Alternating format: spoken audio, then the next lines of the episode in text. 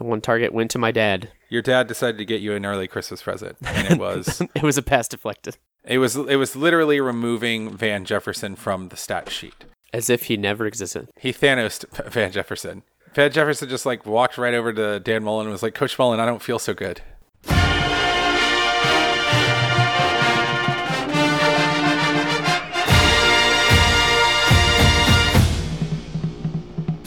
Welcome to Chapel Bell Curve, Stats Focus podcast about U G A football. I'm Justin. And I'm Nathan. And here we are, just days, mere days after yep. the Jacksonville yep. massacre. Not really. I'm not even going to call it that. Um, no. The, the, the wonderful game, the wonderful experience we had in Jacksonville, Florida, playing our dreaded rivals, the Florida Gators. How was your time, Nathan? Very good. Uh, man, there's a lot. Yeah, why don't you go, uh, do you want to do the your experience or? Sure, I don't know. I'll do my experience. I, yeah. Before I even get into my experience, I will say, hey, this episode's sponsored again. Can you believe it? These crazy folks keep paying us money to talk about them? Uh, for whatever reason, but we still, we sure are happy about that. Yeah, this episode's sponsored by GoMed, the uh, our, our only option here at Chapel Bell Curve for on-the-go urgent care, but you'll hear more about them at halftime. Yep, yes, you will. But, uh, um, yeah, my experience. So what's going on? My experience was fairly typical of this year's football games for me. I watched it over at the uh, the Clark's house once more. Uh, it was a rough time for most of it, I will say. The first quarter felt good, real good first quarter. Man, I was I was having a real good time with uh, passes deflected, DeAndre Swift looking good, Elijah Holyfield looking good. Everyone's just having a real good time. Second quarter, it was a it was a roller coaster for sure. Went down the first hill, uh, didn't know where we ended up. You know. A few twists and turns there, going to halftime thinking, you know what, that's okay. Maybe this roller coaster will get better. Third quarter, a little bit, just a little. It and dropped fourth, a little. Yeah, it, it dropped, dropped just dropped a little. Down a little. Yeah, just a little bit. And then uh, hit that last loop-de-loop in the fourth quarter and took us home. It was fine. But, man, was it a, it was a wild ride. I got a lot of uh, a lot of opinions and a lot of just uh, things to, to feel about this game. It, it uh, I will say... And we'll, we'll talk about it with stats. Like the, the biggest thing is, is like, I came away from it thinking immediately like, man, we whooped them. And then I had to sit there and think about it for a second. I was like, no, we didn't. We still beat them regardless of, you know, uh-huh. some, some pretty big issues in our, uh-huh. in our gameplay, but just not as handily as I would have hoped. We still beat a top ten team. And you know what? That's pretty cool. I like that thing. Yeah. I mean, we can go into the numbers. As for my experience, um, It was uh, great. Had a really good time. We drove down there with a couple of other staff members uh, separate from the band, and we drove back up together. And that's always like a fun little road trip experience. Shout out to Ben and Amanda who made that pretty awesome. We watched a lot of Squidbillies videos and a lot good, of fine good. compilations. I will poison one of those palm trees that you Florida people find so sacred. That's what I said. And I, that's what I said, and that's what I shaved in my son's uh, hair for the church service. Um Anyway, uh, so yeah, it was good. It was a good time. We enjoyed, you know, enjoyed. We went down there a day early and got a little Airbnb and walked around Saint Augustine, which is always nice. And then my anger at Florida just overcame like my nerves, and I was just like, okay, let's just beat these guys. And I don't know. I in the moment, I never felt like we were gonna lo- uh, lose. I'll be honest. Like uh, this game, as you said, was not as probably dominant as it appeared, and probably as some people think it is. But I did think that it was probably somewhere between. There's been two extremes. Like a lot of Georgia fans, it seems like, are saying like, "Well, we like blew them out," which we didn't. But then a lot of Florida fans are trying to say, "Well, the better team didn't win," which is also not true. False. Very false. Yeah, yeah. So, which is also not true. So, I mean, I thought this was a comfortable win. Um, even when you adjust for uh, turnovers, and we're going to get into this, this is still probably an eight or nine point win. So, I mean, I definitely don't think that, I thought Florida played impressively, and I thought with what they have, they looked good. But I also thought that like acting like that this was some sort of just fluke of a win for us, or like, you know, afterwards, Dan Mullen said, well, this was just about execution. And, um, you know, we, we just left it all out there and didn't really give us any credit. And, you know, first off, sour grapes from Dan Mullen, whatever.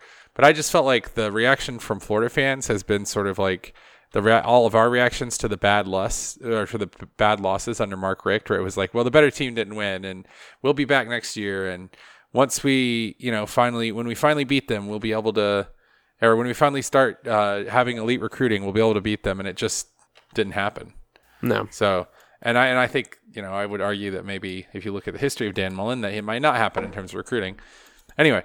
I will say that this game looked really good for, for Dan Mullen still. I mean, I, I think that he could definitely recruit some guys and fire them up based off this game alone. Yeah, I mean, in the in one sense, like, that's true. But on the other hand, I feel like he has never shown the ability to recruit at the level that U G A is recruiting at. Oh, and I think sure. he can get them close. But like there, Mike Bianchi or some, I don't even know his name. Some guy from Orlando was like, "Oh, just enjoy this while it lasts, because once Dan gets his recruits, his, you know, if he can do this with three stars, imagine what he can do with four and five stars." But the thing is, like, he hasn't gotten he hasn't gotten four or five stars at any stop. You know what I mean? So what would what would start him to do that now? Just because he's in Florida? Yeah, I mean, in Florida, he's definitely in a better recruiting class right now. But as of Or better recruiting class than in the past, and, I, and I'm not disputing that. But if you look at his current twenty-four seven composite class, U G A is ranked fourth, and um, Florida is ranked twenty-third with eight four-star commitments and seven three-star commitments. They have an eighty-nine overall score, or an eighty-nine overall average, and a two sixteen score. Currently, Georgia is ranked fourth with three five stars, ten four stars, and three three stars. ninety-three overall rating, two seventy score. There's a pretty big gap, and that that class actually puts um, Florida one, two, three, four, twelfth in the uh, twelfth in the S E C, behind Tennessee, South Carolina, Arkansas, Ole Miss, Auburn, L S U, Georgia, uh, Texas A and M, and Alabama. So the idea that somehow that like Dan Mullen's going to start just pulling in these like six five star classes, it's just it's just patently it's kind of patently ridiculous until we see it. Personally, I think.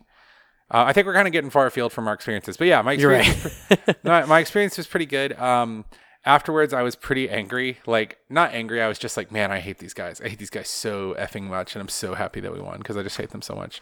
Um, I, I did notice a lot of just like really, I mean, there are a lot of trashy Georgia fans, but man, Florida, it's very different. It's very different. I liked seeing uh, somewhere on our Twitter feed that somebody said, um, parts of your rant are now their ringtone. Is that true? Yeah. Hold on. I'll, Is I'll that actually true? Hold it's on. Really true. Yeah, I don't remember who it was. Did they tag me? I need to find this out. Hold on. No, stop the episode. Stop everything. If you're listening to this right now and I am your ringtone, first off, what are you doing? Is Tra Williams. Hey, at Chapel Bell Curve. First, parts of the rant from your last episode are now my ringtone. Loved it. And then he said, Claudius Munsonius' prediction was eerily and unexpectedly close. Could you attempt to validate his method using previous win-losses? Sorry to hand you a math problem. Go Dogs. This is the thing, though. Claudius Munsonius did not do a prediction for this game. Unless I missed it. No, he didn't. I looked afterwards, and which leads me to believe maybe, because my prediction was so good and close, this person thinks that I'm Claudius Munsonius. I, I am Spartacus. I'm Claudius Bun Spartacus. But I, I don't know um, what he was getting at, because that's not the case. Mm-hmm. Unless he meant me. Which yeah, he, he must mean me, because I'm a genius. But you did you did very good. You did I quite did. Good. I did a very good job. I did a very good job being a good, good football boy. Let's actually, man, we're wandering far afield here. Yeah, I mean, I, I thought this is what we would do, and it feels good to beat them. And it feels like, in some ways, that, you know, exper- experientially... You know, this is the kind of win that sort of starts to get towards resetting this series from the Spurrier years and the Meyer years and even the Muschamp years. And, and you know, watching them, watching them t- make all these excuses just the way we used to make them, it, it's just, it's like that was the kind of bad psychology that we had when we were losing three or four in a row. I, I just feel deeply that, like, you know, that this is not a, this is not so, suddenly next year going to be like a ten-point Florida win. No. It's not going to flip like that. It can't. We got too much team, too much, too much good team that's going to come back next year. Honestly, mm-hmm. Too many young players that are staying around and just getting better already in the games we're seeing them. So no, it's not going to work like that. Sorry, y'all.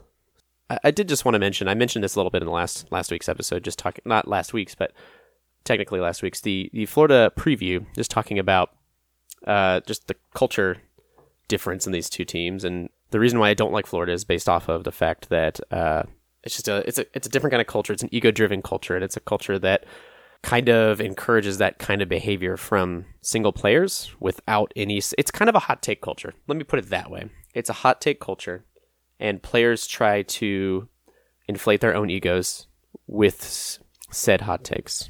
Did you see the that one of the Florida defensive linemen posted a picture of him strangling or put with his hand around the neck of oh, a yes. Georgia player? It was Cade Mays, actually. And I, I did, uh, I mentioned that in our notes, actually, and stuff like that. It's like, one, like first of all, like I, I put down something from the late, great Bill Walsh uh, from the San Francisco forty-niners, of course. Champions behave like champions before they are champions. Uh, also, another uh, wonderful quote from one of my favorite shows, The Game of Thrones.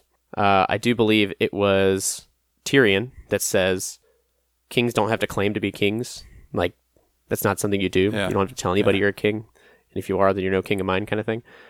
I think that's that's very easily applied to this situation and this culture that teams like Florida and teams like uh, Auburn of the past uh, have really kind of perpetuated. It is like, you can't you, you can't fake it till you make it in this kind of game. It doesn't work like that. Well, and that, and that's what we used to do. You know what I mean? Oh, yeah, for sure.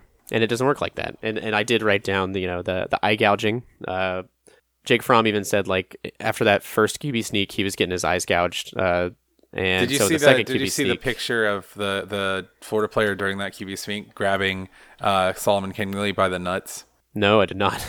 Jeez. But yeah, it's just absolutely ridiculous. And that that's going to happen. That stuff happens, I know. But the that, that part isn't as particularly disgusting as the Instagram post that you mentioned, that there was mm-hmm, that defensive mm-hmm. to player. To be proud of it like that. Yeah. To say, I think he said, you grab a dog by the neck and shake him or something, or you grab a dog yeah, and shake yeah. him. And first of all, to be bragging like that after getting beat the way you did by your biggest rival, and two, that's not something you're proud of. And the fact that it remained online long enough for anybody to grab it and post it yeah. anywhere is yeah, it's just absolutely sad. Despicable. And, and, the, and, the, and the fact that, like, you could tell the fact that the players are so excited after this win, which mm-hmm. is a game they probably should have won and they were expected to win. And there's been a lot of doubt over the last two weeks. So they're probably excited about that. But I also just think the fact that, like, they don't like this team very much. Mm-mm. And the, the one last thing I'll talk about uh, regarding culture was uh, I heard another Florida player say, we just, you know, we're the better team. The better team didn't win today. We just didn't practice that hard this week. And yeah. let me just say, that is the saddest excuse. Yeah, that is a Mark Richt era excuse. We just didn't practice that hard is the least, like, I have no words to describe how pitiful mm-hmm. of an excuse that is. I didn't mm-hmm. practice hard enough, so the other team won. That yeah. sentence alone. That sounds like something you say when you get your ass kicked. Yeah. I don't I, I, I don't know. Let's let's move on. Let's talk about numbers. I need to stop being emotional. Yeah, well, sometimes you get your ass kicked. Sometimes um, you get your ass kicked. I've done it. I've had my ass kicked. Haven't we all though? I've got my ass yeah. kicked. I know. Yeah. Oh, okay. I'm I'm getting okay. I'm good now. I'm good. You want to run okay. us through the five factors box score? Um. Yeah. Let's do it. So U G A versus Florida five factor box score. Georgia thirty-six points. Florida seventeen. Georgia win probability ninety-five point nine. I suck it. Georgia drives twelve. Florida eleven. Georgia plays sixty-five. Florida fifty-eight. Yards, four point four two nine for Georgia, two seventy-five for Florida. six point six yards per carry or yards per play for Georgia, four point seven four for Florida. forty-three percent success rate for Georgia, forty-one for Florida. Nine scoring opportunities for Georgia, three for Florida. five point six seven points per scoring opportunity for Florida, four point one one for Georgia. Average field position, forty point eight, uh, Florida, twenty-four point eight, Georgia. Now, our twenty-four point eight. Sorry, I got that last one back, backwards. Average field position, uh, forty point eight for Georgia, twenty-four point eight for Florida. So I'm not going to go through all the margins, but really what sticks out to me here is that we had a huge field position advantage in this game. Um, in part, in large part, I think, to continued great kicking from Rodrigo, but also the fact that Jake Camarda seemed to be in front of us kind of growing up a little bit during this game. Had two very good uh, punts. He had a like fifty-nine yarder and then a pooch punt that went to the one. The other thing I noticed here is scoring opportunities. That's pretty good um, when you're scoring when the scoring opportunity differential is, so, is that large. Some of that is because of the three turnovers, but not that's there's not six turnovers to explain that difference all the way through. And some of that was just really good playing, really good defense. Um, any other kind of differences that you see in that or in the margins that you think are important? Really just that. I mean, that the, the biggest thing is our, our offenses were so entirely different for the majority of this game, really. Just the simple, you know, just the, the yards that each team attributed to their offense. Georgia's four twenty-nine to Florida's two seventy-five. And I like mm-hmm. that yards per play. That yards per play mm-hmm. was close enough to my bonkers prediction of four and a half yards per carry. But you know what? That yards per play was better than my yards per carry. yeah. Yeah. I mean, and here's the thing. Like, I feel that, or not I feel, what the hell? This is a stats podcast. I, I to me, I kind of read this, uh, looking at this, is just like, it was a closer game than it should have been, or than it's probably a closer game than it looked like because of the turnover differential. We had a, about uh, two point one nine turnovers or turnover elect. That's about twelve points, but that's mm-hmm. still a seven to eight point win somewhere in there. Yeah. Um, so like the idea that a seven to eight point win wouldn't be considered to be a comfortable win is kind of ridiculous. You know what I'm saying? Like, certainly mm-hmm. we would have sweated out more if it was only seven or eight points. But on the other hand, like, I don't know. I mean, U G A only had ten raw points off of turnovers this time. And U G A played really good defense in the second half. And something that they pointed out on Podcast Ain't Played Nobody that I thought was interesting was to, or not interesting, but I thought was pretty telling and true, is that after we didn't get that, after we didn't score that touchdown when we had seven cracks at it from the one, which was embarrassing, but neither here nor there. After that, you know, Georgia just sort of put the game away. We just went and won the game. We yeah. had two long touchdown drives, and that was the end of the game. And so, ultimately, to me, like, even though you, you can do the averages all you want, and it's true that we probably got about twelve points of turnover luck, really the game comes down to those fourteen points. And if those fourteen points don't happen, we don't win the game comfortably, or maybe not at all. And yeah. so, the fact that they did, I mean, I think that's how you know that we're a better team. I, I definitely think the better team won in this situation, just like you said. I think the defense... Yeah. very intentionally uh, caused those turnovers. You know, the the actual fumble recovery is the the half and half situation. We had a better defense today for most of the game. You know, the the real issue comes from going back to those five factors box score. The scoring opportunities really kind of messed me up. The fact that U G A had nine scoring opportunities and Florida only had three, and we came away with the game looking the way it did, a thirty-six seventeen win. You know, probably. I mean, it, with a more efficient uh, um with a more efficient offense, this is probably like. Not that close of a game. No, absolutely not. And that that's where we would have all wanted to be. But the fact of the matter is that this was a game against the seventh and ninth ranked best teams in the nation. And so yeah. the fact that it's a thirty-six seventeen win is great. Were pieces yeah. of it really bad? Absolutely. But that doesn't mean that you have to throw out the good with the bad. No. But the thing about this game is, is that it's very clear to me, and I think to most people, exactly where our issues lie, and that means the work is cut out for us going forward, which is fantastic. And we can get into that when we get into the Kentucky preview. So yeah. any, let's go over some more stats here. So five factors, U G A as of this update. Efficiency, success rate, they are seventh on offense. Marginal efficiency, fifth on offense. I S P P P, sixteenth. Marginal explosiveness, twenty-second. Average field position, fifty-eighth. That's actually gone up. Uh, points per scoring opportunity, forty-third. Expected turnover margin, plus four point five. Actual turnover margin, plus five. So about zero point three turnover luck points per game. Defensively, we are sixty-fourth in efficiency. We are thirtieth in um, marginal, or sixty-fourth in success rate, thirtieth in marginal efficiency. Um, explosiveness, we are sixth. Marginal explosiveness, we are sixth. So I S O P P P and marginal explosiveness, we are both sixth. Uh, God bless America. Field position, we are currently thirty-third, which is also an improvement from last uh, from last week. And finishing drives, we are thirty-seventh. Points per scoring opportunity, that is. I think most of these look a little better. Obviously, we had a much better game. We didn't get our butts kicked. But I also think it's it's pretty interesting to look at how this is kind of a settled picture at this point. This is not a very efficient defense in terms of defending um, success rate. However, we've been, we've done well enough on marginal efficiency in terms of uh, situationally holding teams to what we need to, that we have kind of actually done the bend, don't break thing.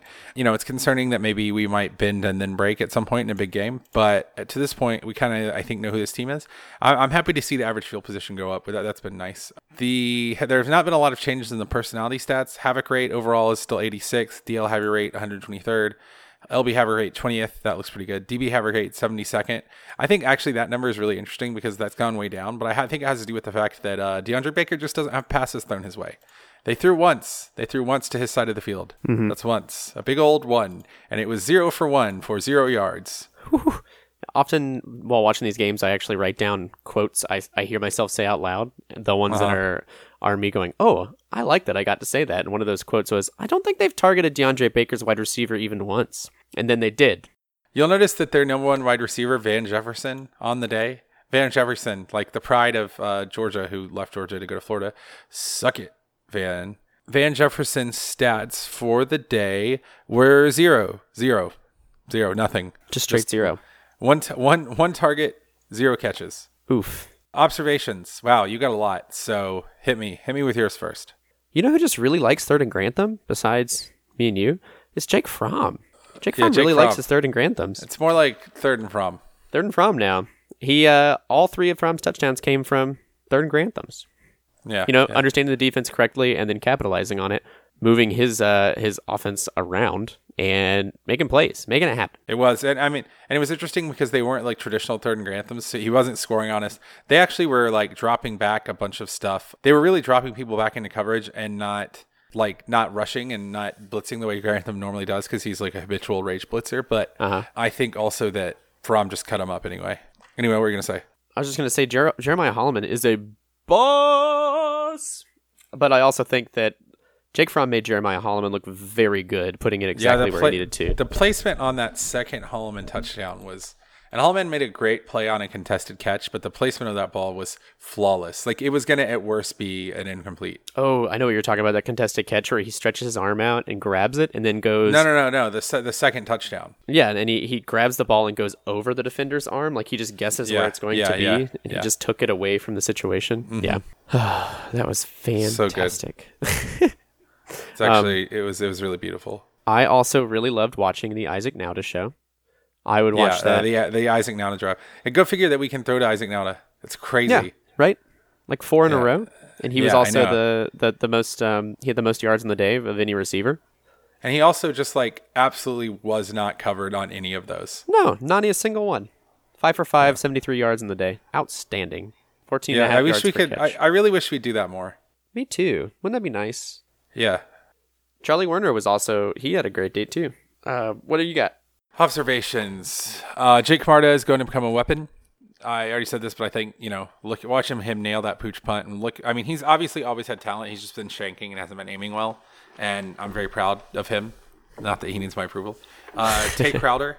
Tay Crowder, good for him. Good on you, Tay Crowder. I remember when I was working briefly, I worked sort of tangentially with the Athletic Association. And I got a, got a chance to meet Tay Crowder. He's a really, really, really good guy. Really good guy. Like, really sweet kid.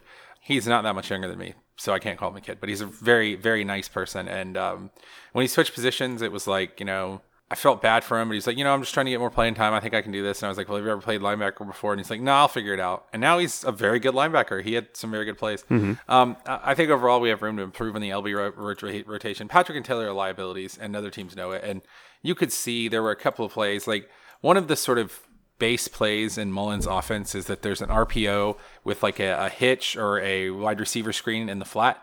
And a lot of like two or three times, Nate Patrick broke that play down, read it perfectly, got to the ball carrier and missed him. When we play teams that like to operate in space, which Kentucky is not one of those teams, but when we play teams like that, it's a huge liability. And Kentucky has very, very good skill talent.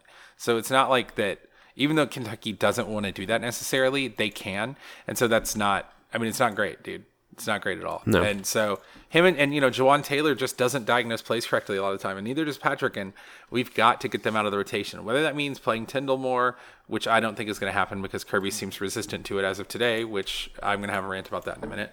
Um, whether it means playing, whether it means playing Tyndall more, or it means, you know, putting in more, seeing more Tay Crowder, seeing more Monty Rice, getting Monty Rice healthy, all those things will help. But it's just like that is the glaring weakness. I even think Jordan Davis really looked pretty good. I thought Malik Herring looked pretty good. And I think when we get David Marshall back, that our defensive line efficiency is going to really improve. But we've got to have better run diagnosis from the play, or from the inside linebacker spot. Yeah, our, our, it's it's true, though. Like, I mean, you're you're one hundred percent correct. Our inside linebackers are, as we said before, and we've said before even this game, that that's just the, the biggest, most glaring weakness we have. So can I just say, I just saw that picture of the guy choking um, Cade Mays. Mm-hmm. I, I don't know if I'd fight Cade Mays. You don't like, think you'd I, fight Cade Mays? Is that what you said?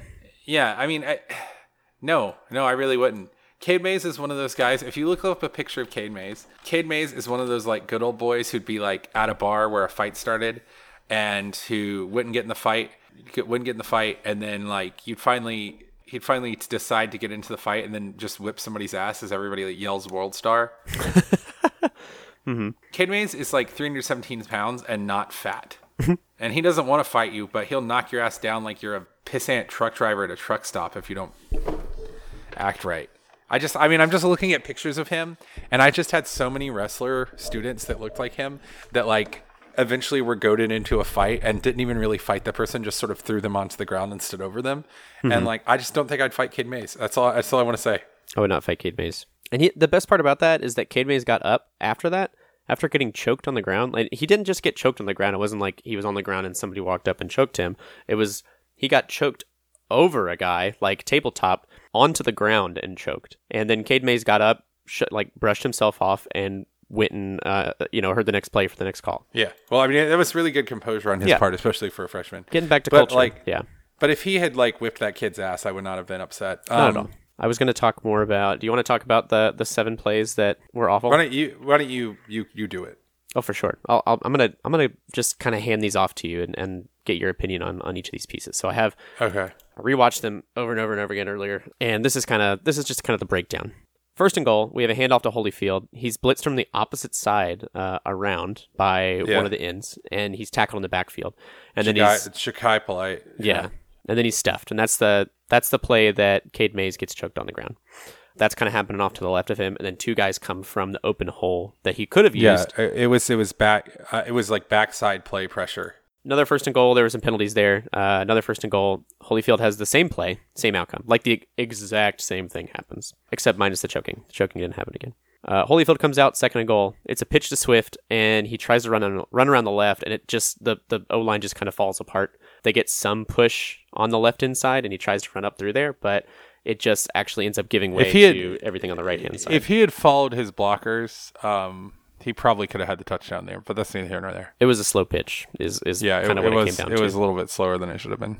Um, third and goal, there's a pass to Holloman in the back left of the end zone. Pass is deflected. I think that that ends up getting uh, that pass interference call, and that's why everything starts back over again. Right. Then we have two Q B sneaks, the exact same thing, back-to-back.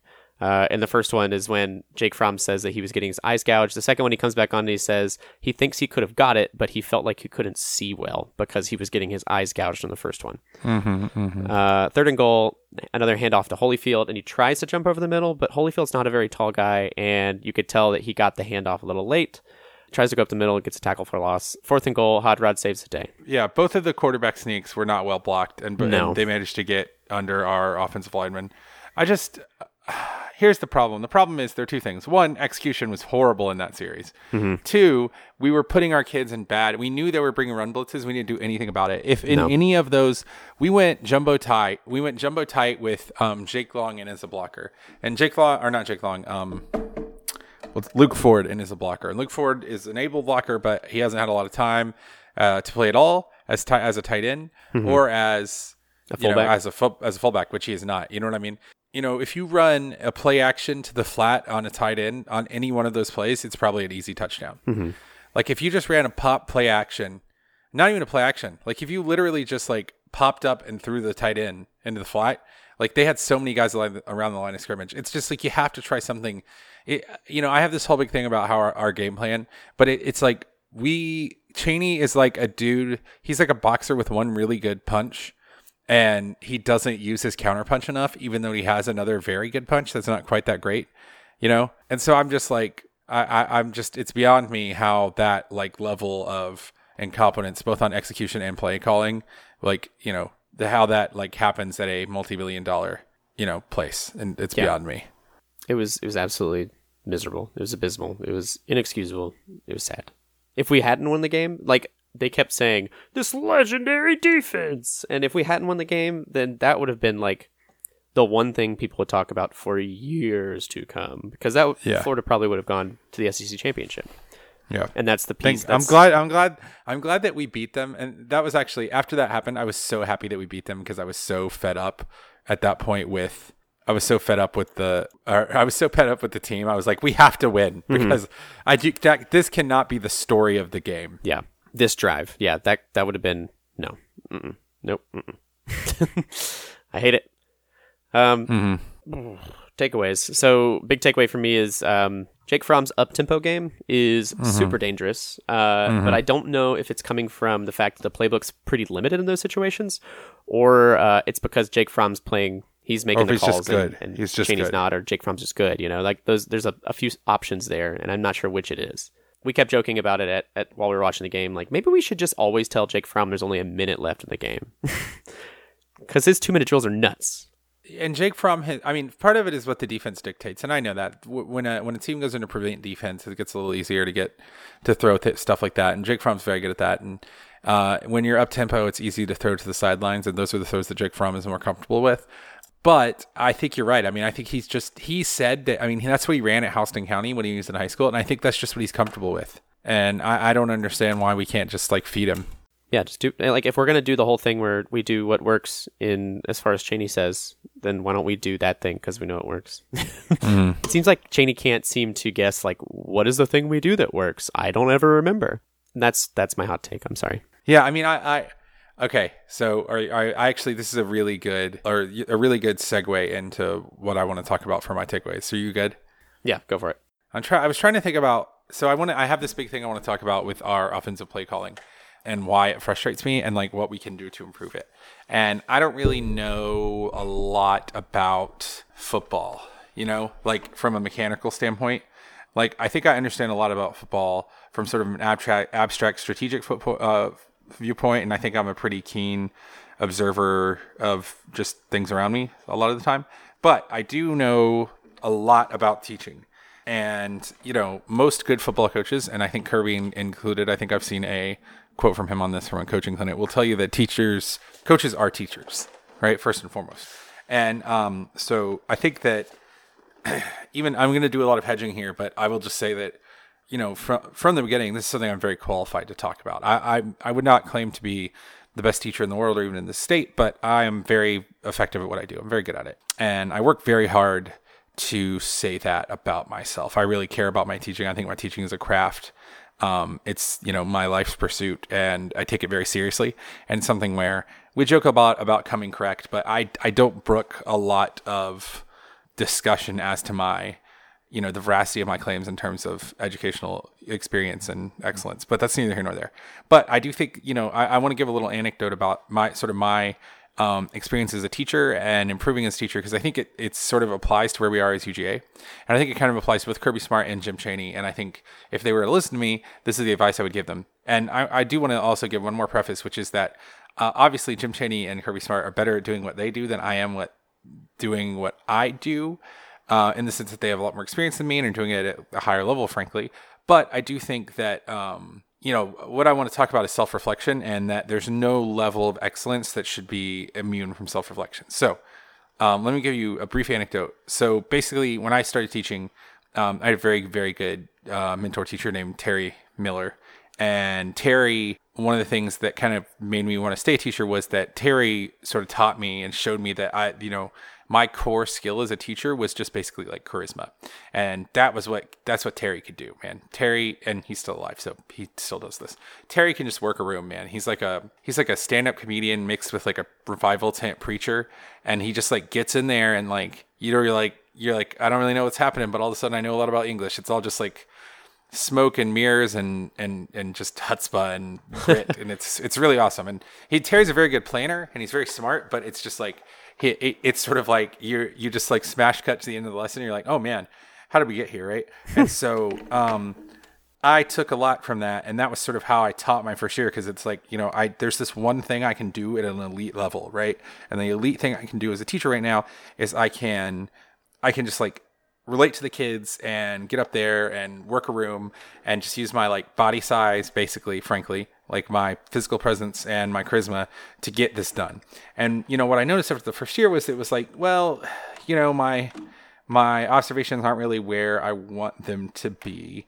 And I feel like it's kind of effective, but it's not really effective. And I could be doing better. And, you know, I kind of got called out a little bit by, I had a very good teacher friend at the time named Melissa, who is now a very good principal. And she, I don't want to say called out, but she's sort of, she and a couple of other teachers I worked with sort of pointed out to me like, hey, you know, you just, you got to get your planning right. Your planning's just not very good. You're not, you're not implementing, you don't have a plan for what you're going to do every day. And so you can't just come in and sort of do it off your dome every morning.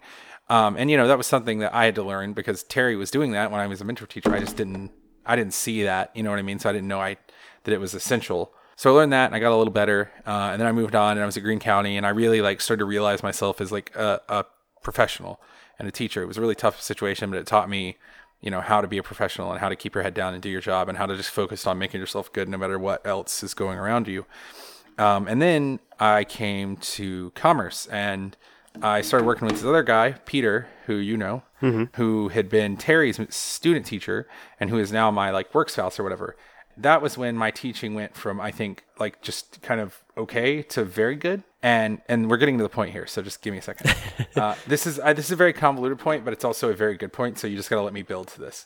What I realized about Peter was that Peter, his, the, the the core of him, the core of him as a human being is excellence. That is his keyword. That is his token.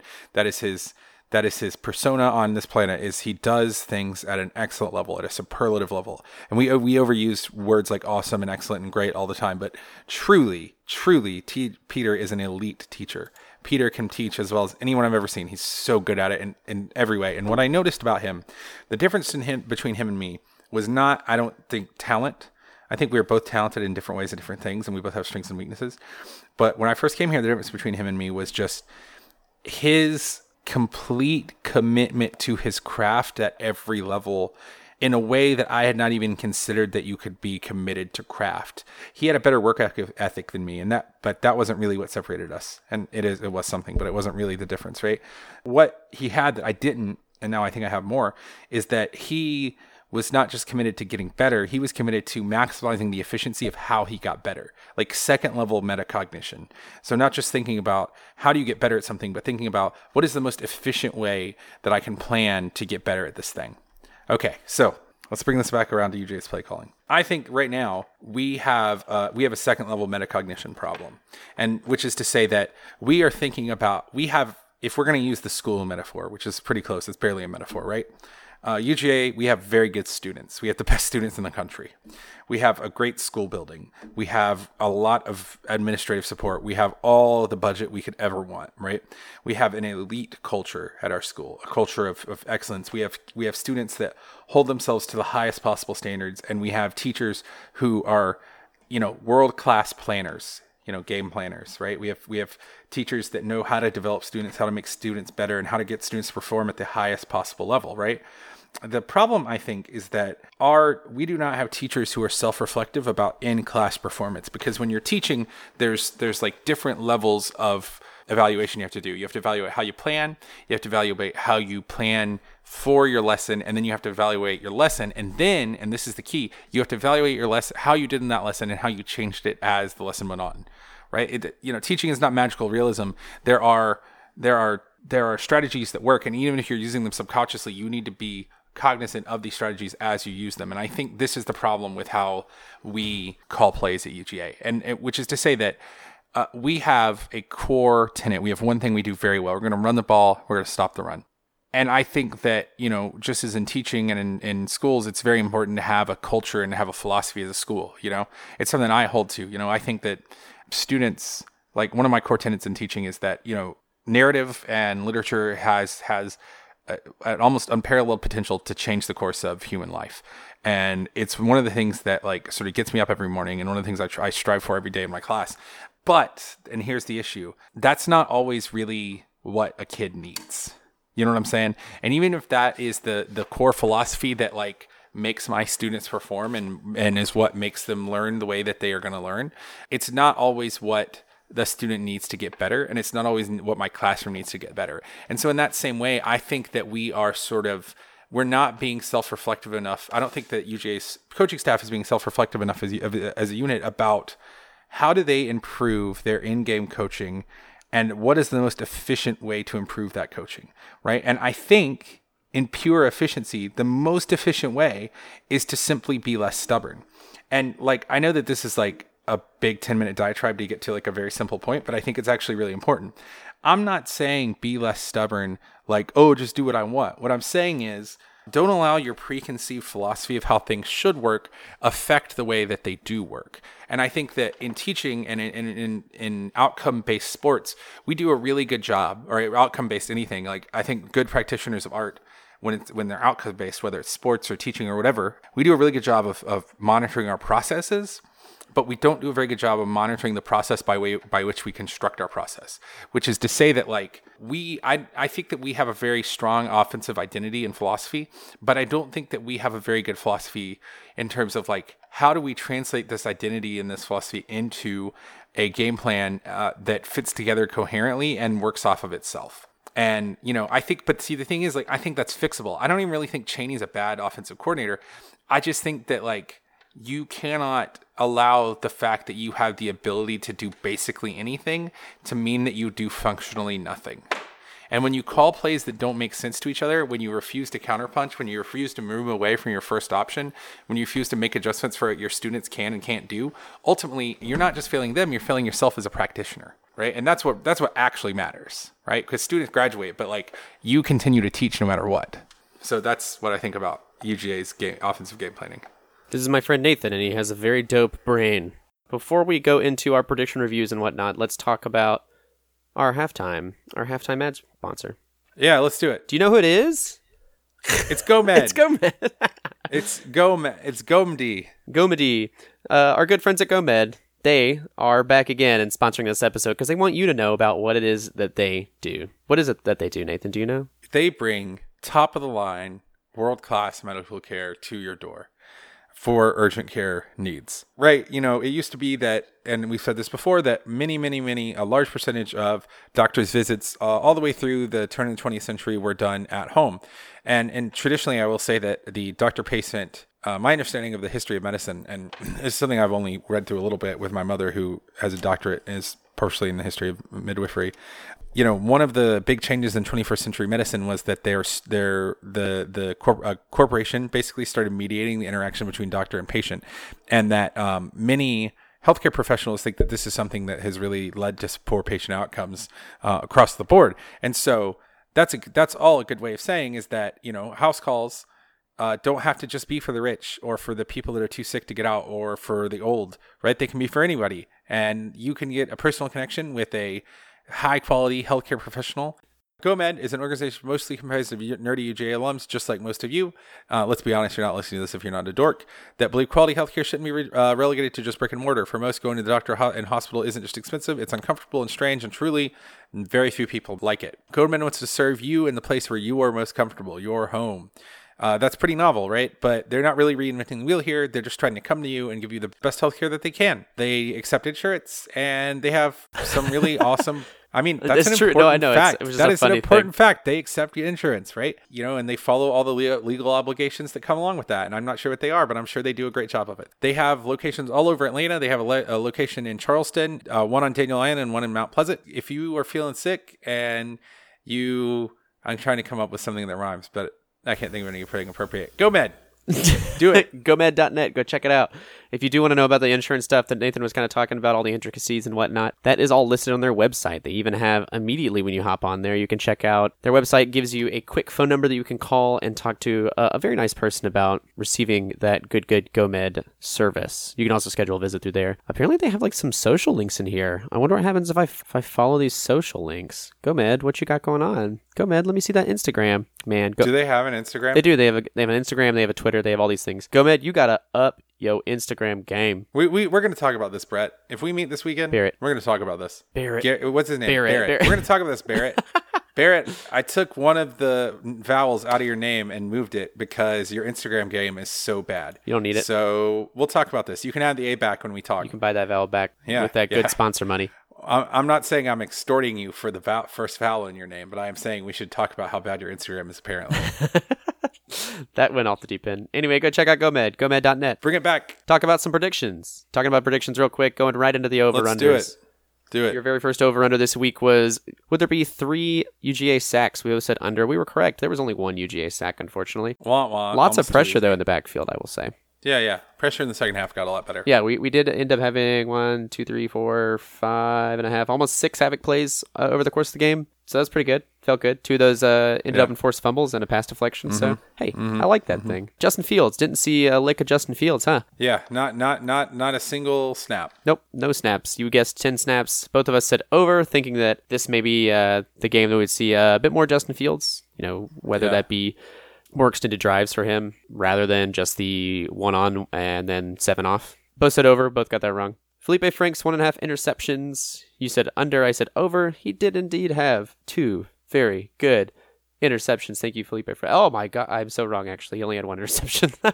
No, he had, he had one. We're the worst. We're the uh, worst. I said over. You said under. You get that one right. But you've already downloaded this podcast, so it counts for our statistics, you tools. Don't, don't say that. Uh, okay. Haha, you'll never get it back. That one's lost to the airwaves. I'll give you that one. My my granddaddy ran moonshine. You can't get it from me unless you're a Fed. Not even a Fed could get it if I got back to the backwoods. You'll know you'll know where I hid your downloads when you kill me, copper. All right, carry on. What do those Lawrence boys do next? How are they going to oh, get no, out of no, this no, no. one? I was going something. I was going for something way more trashy than that. The oh, Dukes yeah. of Hazzard are, are, are the Dukes of Hazzard are genuinely just cityfied folk when it comes to my family. Uh, anyway, carry on. My first over under was total points scored forty and a half. You said over. I said under. It was well more than that. It was what, fifty-three points. Mm-hmm. Yeah, it's a good mm-hmm. many points for those uh, those football folks down there. Uh, over under. Justin Fields seven and a half passes thrown. We both said under. Hey. Because there were none. that's the that's the where you insert that meme with um, Eddie Murphy and he's touching his head and you go, can't get passes if you don't have any snaps. That's true. That's true. Over under U F yards per carry, four and a half. I said under, hoping that we would hit that like four point four eight. Really coming away from this this over under prediction, I was hoping I should have said right around like four point eight. Uh, mm-hmm. four point five mm-hmm. seemed a bit ambitious, but I went for it. You're going to get away with that mm-hmm. one with the over on four point eight yards yeah, per carry. Yeah, I am. Yeah, I am. You're welcome. Whatever. The end of the game, S and P Plus had Georgia predicted to win six and a half points. Uh, U G A had a sixty-four percent chance to win this game. And just like you said earlier, you actually mentioned that you never at any point felt like we were going to lose this game. And I, I can honestly say I didn't really either. Yeah, I mean, I, I, I had a feeling that we could lose the game. But I didn't feel but like I never we would. had the moment of dread. Yeah. Yeah, I was like, man, if we don't get this... It seemed like every moment I was about to have the moment of dread, we did something as a response. We had a counter punch. We, we, had, we, we might have only had one type of punch, but we punched back just about every time. Yeah. In the second quarter, it almost had like a semblance of spiraling out of control, but then the defense got back yeah. hold of it. Yeah, yeah. And that was good. There was that yeah. Felipe Franks throw, that the flea flicker that he just overthrew his uh, receiver. And I was like, this mm-hmm. is where it goes south. But then... Yeah, he overthrew his receiver. And like, as that pass was in the air, I was like, please, please, karma, please, football gods, don't validate this piece of shit jackass Dan Mullen. Don't validate his douchebaggery. He thought he was so f***ing clever running that play. And if there was justice in this world, which there's f***ing not, that play that play would have missed. And so I guess the maybe there's more justice for the football gods than there are from the... real karma gods. Anyway, carrying on. Your prediction was U G A taking this win twenty-eight twenty. Mine was thirty-one seventeen. Man, you kicked my ass. I felt good about that. That felt good. Yeah. And you even quoted yeah, last yeah. week, you said, that'll either be really bad or really good. And I finished the episode saying that I did not feel good about it. well, I, well, I was like, that was the one where I was like, I'm, I like really hope you're right. I hope I'm proven to be a dumbass in this. Mm-hmm. And I was, which that one felt pretty good. Not having to sweat that one out. Like I said, if we didn't have the, if we, you know, it, it was very possible that without those, that the the score is much like, much more like what I predict than what you predicted without the turnovers. But thank God for the turnovers. Yeah, those turnovers definitely took us home. Uh, should have had more points, but we've already talked about that. We're not going to get back into it. Mm-hmm. We're going to get into our favorite, uh, our, our favorite couple little segments here, our little segments. Yeah, Ask C B C. Ask C B C. You wanna do some? Yeah, let's do it. Let's do it. Ryan Clark hit us with the very first X C B C this week. He said, do you think we broke the S and P Plus number five curse last week, or do we get hosed this week because of it? And what he's referring to is we did go into this as the number five S and P Plus team. Fate has it that the top ten of the S and P Plus numbers are fairly static with, uh, we're still sitting at that number five. So what do you think? I think that, that my soulless lich body doesn't believe in curses because this existence, this eternal burning flame of hatred that keeps my shambling corpse of a Georgia fan up uh, is its own curse. So no, I don't think we're going to have a problem. I, I mean, w- what is dead can never die. You can't curse me. you have to use, you have to have, you have to use healing spells on me to hurt me. I really, I, I really feel like that you, uh, if, if U G A were a house, we would be the Starks because uh, Ned Stark is basically Mark Richt, where it's like he wanted to do things the right way instead of the, the the most efficient way, and he died for it. And Kirby Smart is Arya because anything can be killed. and listen, and listen, even if Florida had won that game, that would have been fine because the North remember, remembers. And I will pass this down to my children, and my children's children's children raid your children's children's children's post-nuclear fallout encampment and smash it to smithereens with their rage and their soulless guttering flames of eyes, then, you know, we'll be even. And, you know, going into the fourth quarter as Krypton's playing, Jake Fromm looks over at Coach Kirby Smart, and Kirby Smart says, what do we say to death, Jake? And he says, not today, not Coach. Not today. Not today, Coach. You're goddamn right he said that. Not today. There's been a lot of uh, oh, Game of Thrones talk does this that game. Mean, does that mean that, does that mean that Jake Fromm is Arya? I guess. Yeah, he can be Arya. Or maybe, no, maybe Jake Fromm Maybe, see, it's going to depend who wins the quarterback battle next year, because if Justin Fields wins, then Justin Fields is Aria and Jake Fromm is the um the waif. I'll give him that. And Justin Justin Fields, when he wins the quarterback battle, the way he's going to win is by cutting off Jake Fromm's face. All right, carrying on. And then wearing it as his own. Oh, my God. Well, there goes my, my dreams tonight. Everything uh, yeah. everything I dream about. Steven, last name. When your, life, when your life is a nightmare, you can't have bad dreams. Carry on. Uh, this next question is actually more of a joke than anything. Have you seen this video? It starts uh, immediately at the, the question. But yeah, yeah, yeah. I have. I have. Steven, whose last name I can't pronounce. Shao, Shaoduan, Shaoduan, Shao, Shao, Shaoduan. Steven Shaoduan. You got it, dude. God, you got it. Going forward, how big of a problem is it from Jake's downfield blocking? And it's uh it's a he he picked that guy a little bit. It's a pretty hilarious clip. Oh boy, he got a little bit of a block. He didn't get any block. Hey, he he put a little bit of shoulder in that guy. He slowed him down. That's he didn't put matters. Any shoulder into him. Look, he's got that sweet, sweet body like a back road, and we want to keep it. We want to keep it safe. It so the video we're referring to is Holyfield gets the ball. Holyfield tries to run up the middle, bounces off a guy, does a spin move, and tries to run up the left side of the field. And Jake Fromm's left there uh, to try and block for Holyfield as he's running down, like being chased by five Florida defenders. Jake Fromm looks as if he just closes his eyes and throws his body at somebody. I'm gonna die, okay? This is how I die. And totally whipped. So yeah, I, I think we'll be okay without Jake Fromm getting too much of a blocking game down, personally. S E C Offensive Player of the Week. I think, yeah, I think we'll live. What, uh, these are a couple of my own questions, is uh, what S E C East team are we most afraid of next year? This was a big conversation for us uh, last weekend, just talking about, like, with the way the S E C East is looking. The S E C West is is kind of, um, it's like the diff- like the Empire is kind of dying out, and like the, you know, the First Order is coming about at this point, and so, like, mm, who mm, is who mm-hmm. is going to lead the First Order, you know, in the, in the coming years? Who Who's going to be our biggest contender, you think? Kentucky, South Carolina, Florida? Huh. I mean, probably Florida. Florida just by default. I just think Tennessee's way farther away. Oh, I, I'm not guessing Tennessee at all. I said South Carolina. I'm sorry. Tennessee's got a lot of time. I would say Florida probably. Yeah. I think Florida's definitely gonna uh, definitely gonna develop a lot quicker. They're already ahead of the game. They're only eight games into this new dynasty, so to speak. So doing okay. And I think Kentucky, this is a this is a flash in the pan. This is a Benny Snell thing. Benny Snell and a, a super badass defense. Anyway, our very last segment of the night is Doctor James Bearfield Troll Corner, presented by Cheerwine, the wine that gives you diabetes. T M T M T M. These are these were James Bearfield's questions actually previous to the Florida game, but he did not get them in on time, and uh, he wanted us to let you know. These are James Bearfield's questions. Number he started with two for some reason. Number two, why does Nathan hate Tim Tebow?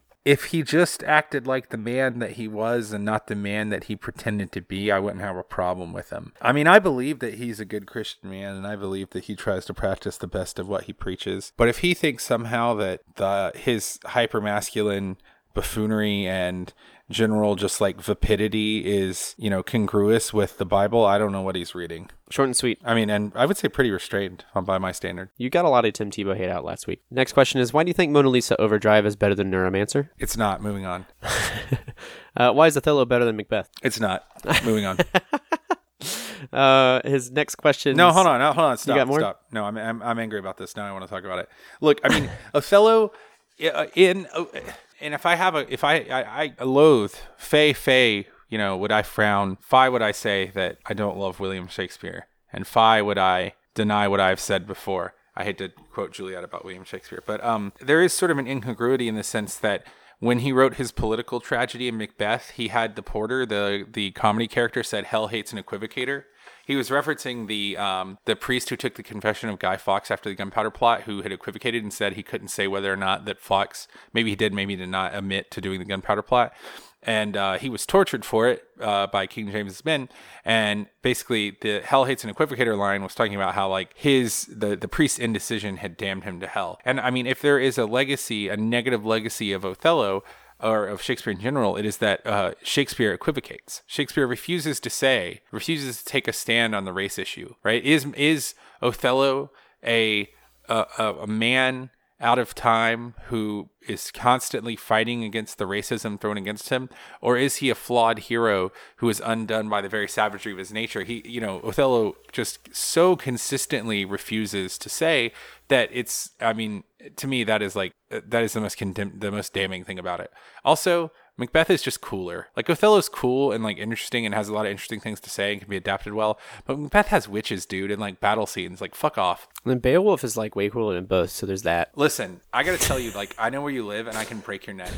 I, not not normally, but when it comes to a literature fight, like, what you just said was, like, watching my parents, was, like, watching my children getting, like, you know, crushed under a truck. I'm just gonna lift them off.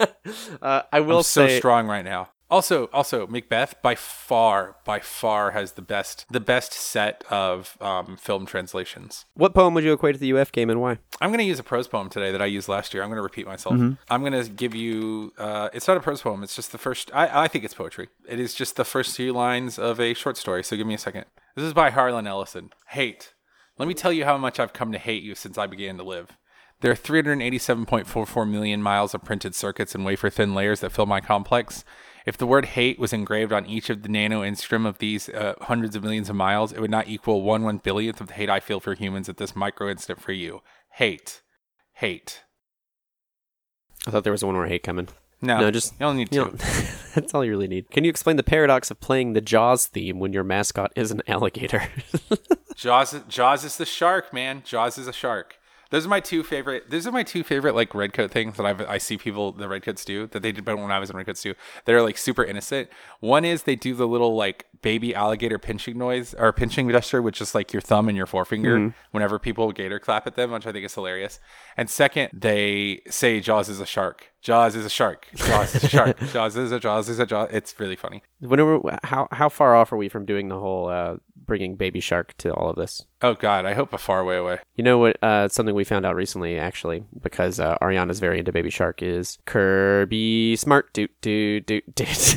Oh Jesus, we're already a meme. Yep, there it is. Why? Now that I'm a Patreon, uh, is what James Veerfield wants to know. James Veerfield is now a patron of uh, our show. Thank you very much, James Veerfield. No, he owns Patreon. Oh, he is a Patreon. I understand the, the I understand what he's trying to say now. He wants us to uh, advertise his his business, Frogs for Dogs. It's a frog. It's for a dog. There, that's that's how much you get for your uh, your ad money there, James. Looking forward to you getting that uh, sweet doctor money, so you can really buy the ad buy space some that, ads. that frogs frogs James, for dogs dude. Let deserves. me j- let me just tell you, James. I if you get your own practice, I will be the first person to advertise it. Oh yeah, and Nathan will go to it. Oh, will I? I mean, sure. Yeah, okay. We got to put that out there. You just gotta all right. Speak for outro. Nathan. Let's just like. Like, secret that nightmare into existence. Outro. This has been Chapel Bell Curve. Uh, as always, you can find us anywhere you can find podcasts. If you'd like to be a guest on the show, then just hit us with the hashtag Ask C B C, and your questions will be featured on the show, just as you saw today from other folks. You can also hit us with questions through our email if you want to get us uh, in touch with us there. It's chapel bell curve at gmail dot com.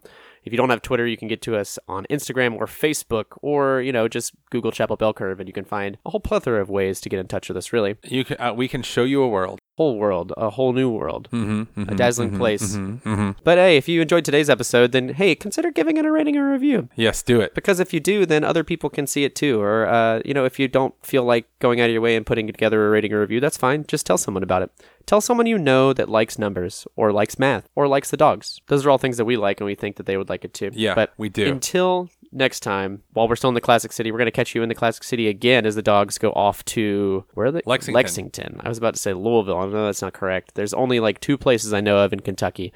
Uh, until the dogs head off to Kentucky, we will catch you all in the Classic City. And until then, as always, go dogs. Go dogs.